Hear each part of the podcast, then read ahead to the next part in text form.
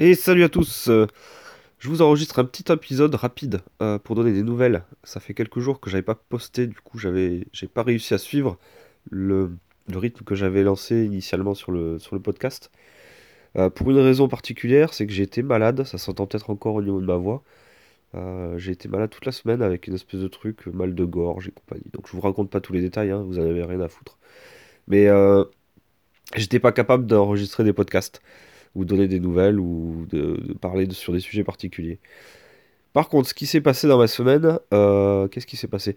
Il y a un truc qui m'a intéressé euh, parmi toutes les news et compagnie, c'est que j'ai mes deux montres Android Wear qui sont passées sous Android Wear 2.0. Les deux quasiment le même jour. Euh, elles font partie des premiers modèles finalement à être passés sous Android Wear 2.0. Et je trouve ça plutôt cool. parce que j'avais, j'avais vu personne dans tous mes followers et dans tous, mes, dans tous les gens autour de moi, personne n'était passé encore sous Android Wear 2.0. Et donc, euh, je me suis dit que j'avais un peu de chance quand même de tester ça un peu avant tout le monde. Euh, Android Wear 2.0, ça change un petit peu l'interface euh, et la façon dont on déroule les applications et de la façon dont on navigue dans les menus. C'est un peu déroutant au début parce qu'on avait des habitudes différentes, mais on s'y fait assez vite. Ce qui veut dire qu'en gros, le geste qui est le plus courant finalement de faire des slides vers la droite et vers la gauche, c'est le, ça sera le geste qui changera les, qui permettra de changer les, les watch face. Donc c'est les, les, visuels de, la montre. Donc en fait ils mettent vachement l'accent sur le fait qu'on peut changer de, visuel un peu comme on veut et quand on veut et très rapidement. En fait en un slide, hop, on change de, visuel de montre. Donc ça c'est le, le, geste numéro 1. On a, on a accès toujours pareil. Un slide de, du haut vers le bas, on a accès à un menu de paramètres rapides qui est vachement bien foutu. Euh, le slide de bas vers le haut donne un accès aux notifications récentes. Euh, et cette fois-ci, elles sont plein écran, il n'y a pas d'effet de transition, euh, euh, de transparence, etc. ce qui veut dire que ça doit être. Enfin, c'est vachement plus rapide qu'avant, en fait, je trouve. Et ça doit économiser un peu plus de batterie, je pense.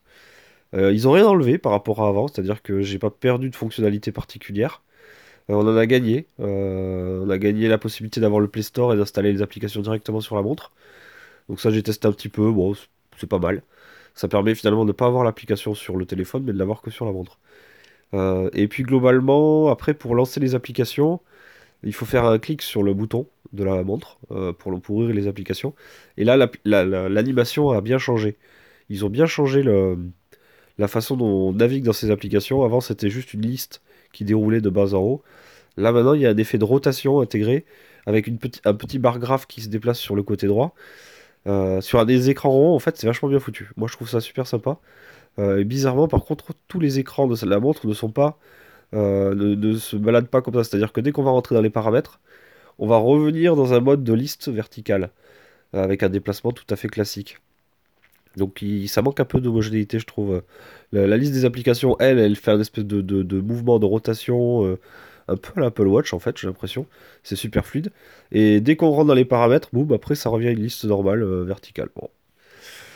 Donc c'était mon petit, mon petit truc. Euh, j'ai l'impression que mes deux montres euh, ont gagné un petit peu en autonomie. peut-être parce qu'ils ont supprimé du coup les, trucs d'effet de transparence et compagnie. Donc c'est peut-être un peu plus light. Donc elles tiennent toutes les deux sans problème une journée avec l'écran allumé en permanence. Moi je préfère avoir l'écran allumé tout le temps. Euh, parce qu'il y a plein de cas finalement où on veut regarder l'heure sans avoir à bouger le poignet, sans avoir à, rallumer l'écran à tout prix. Donc je trouve ça pas mal d'avoir l'écran tout le temps allumé.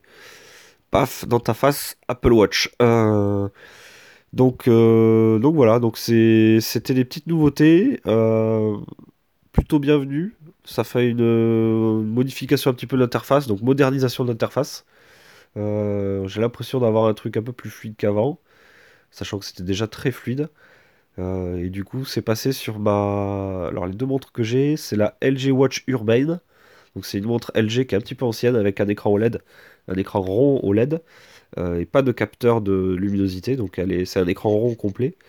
Et ensuite, j'ai la, la Fossil Q Marshall, qui elle est un écran rond aussi, euh, qui est un peu plus joli d'un point de vue du boîtier, il est tout en métal, etc. Donc, elle est beaucoup plus chère aussi.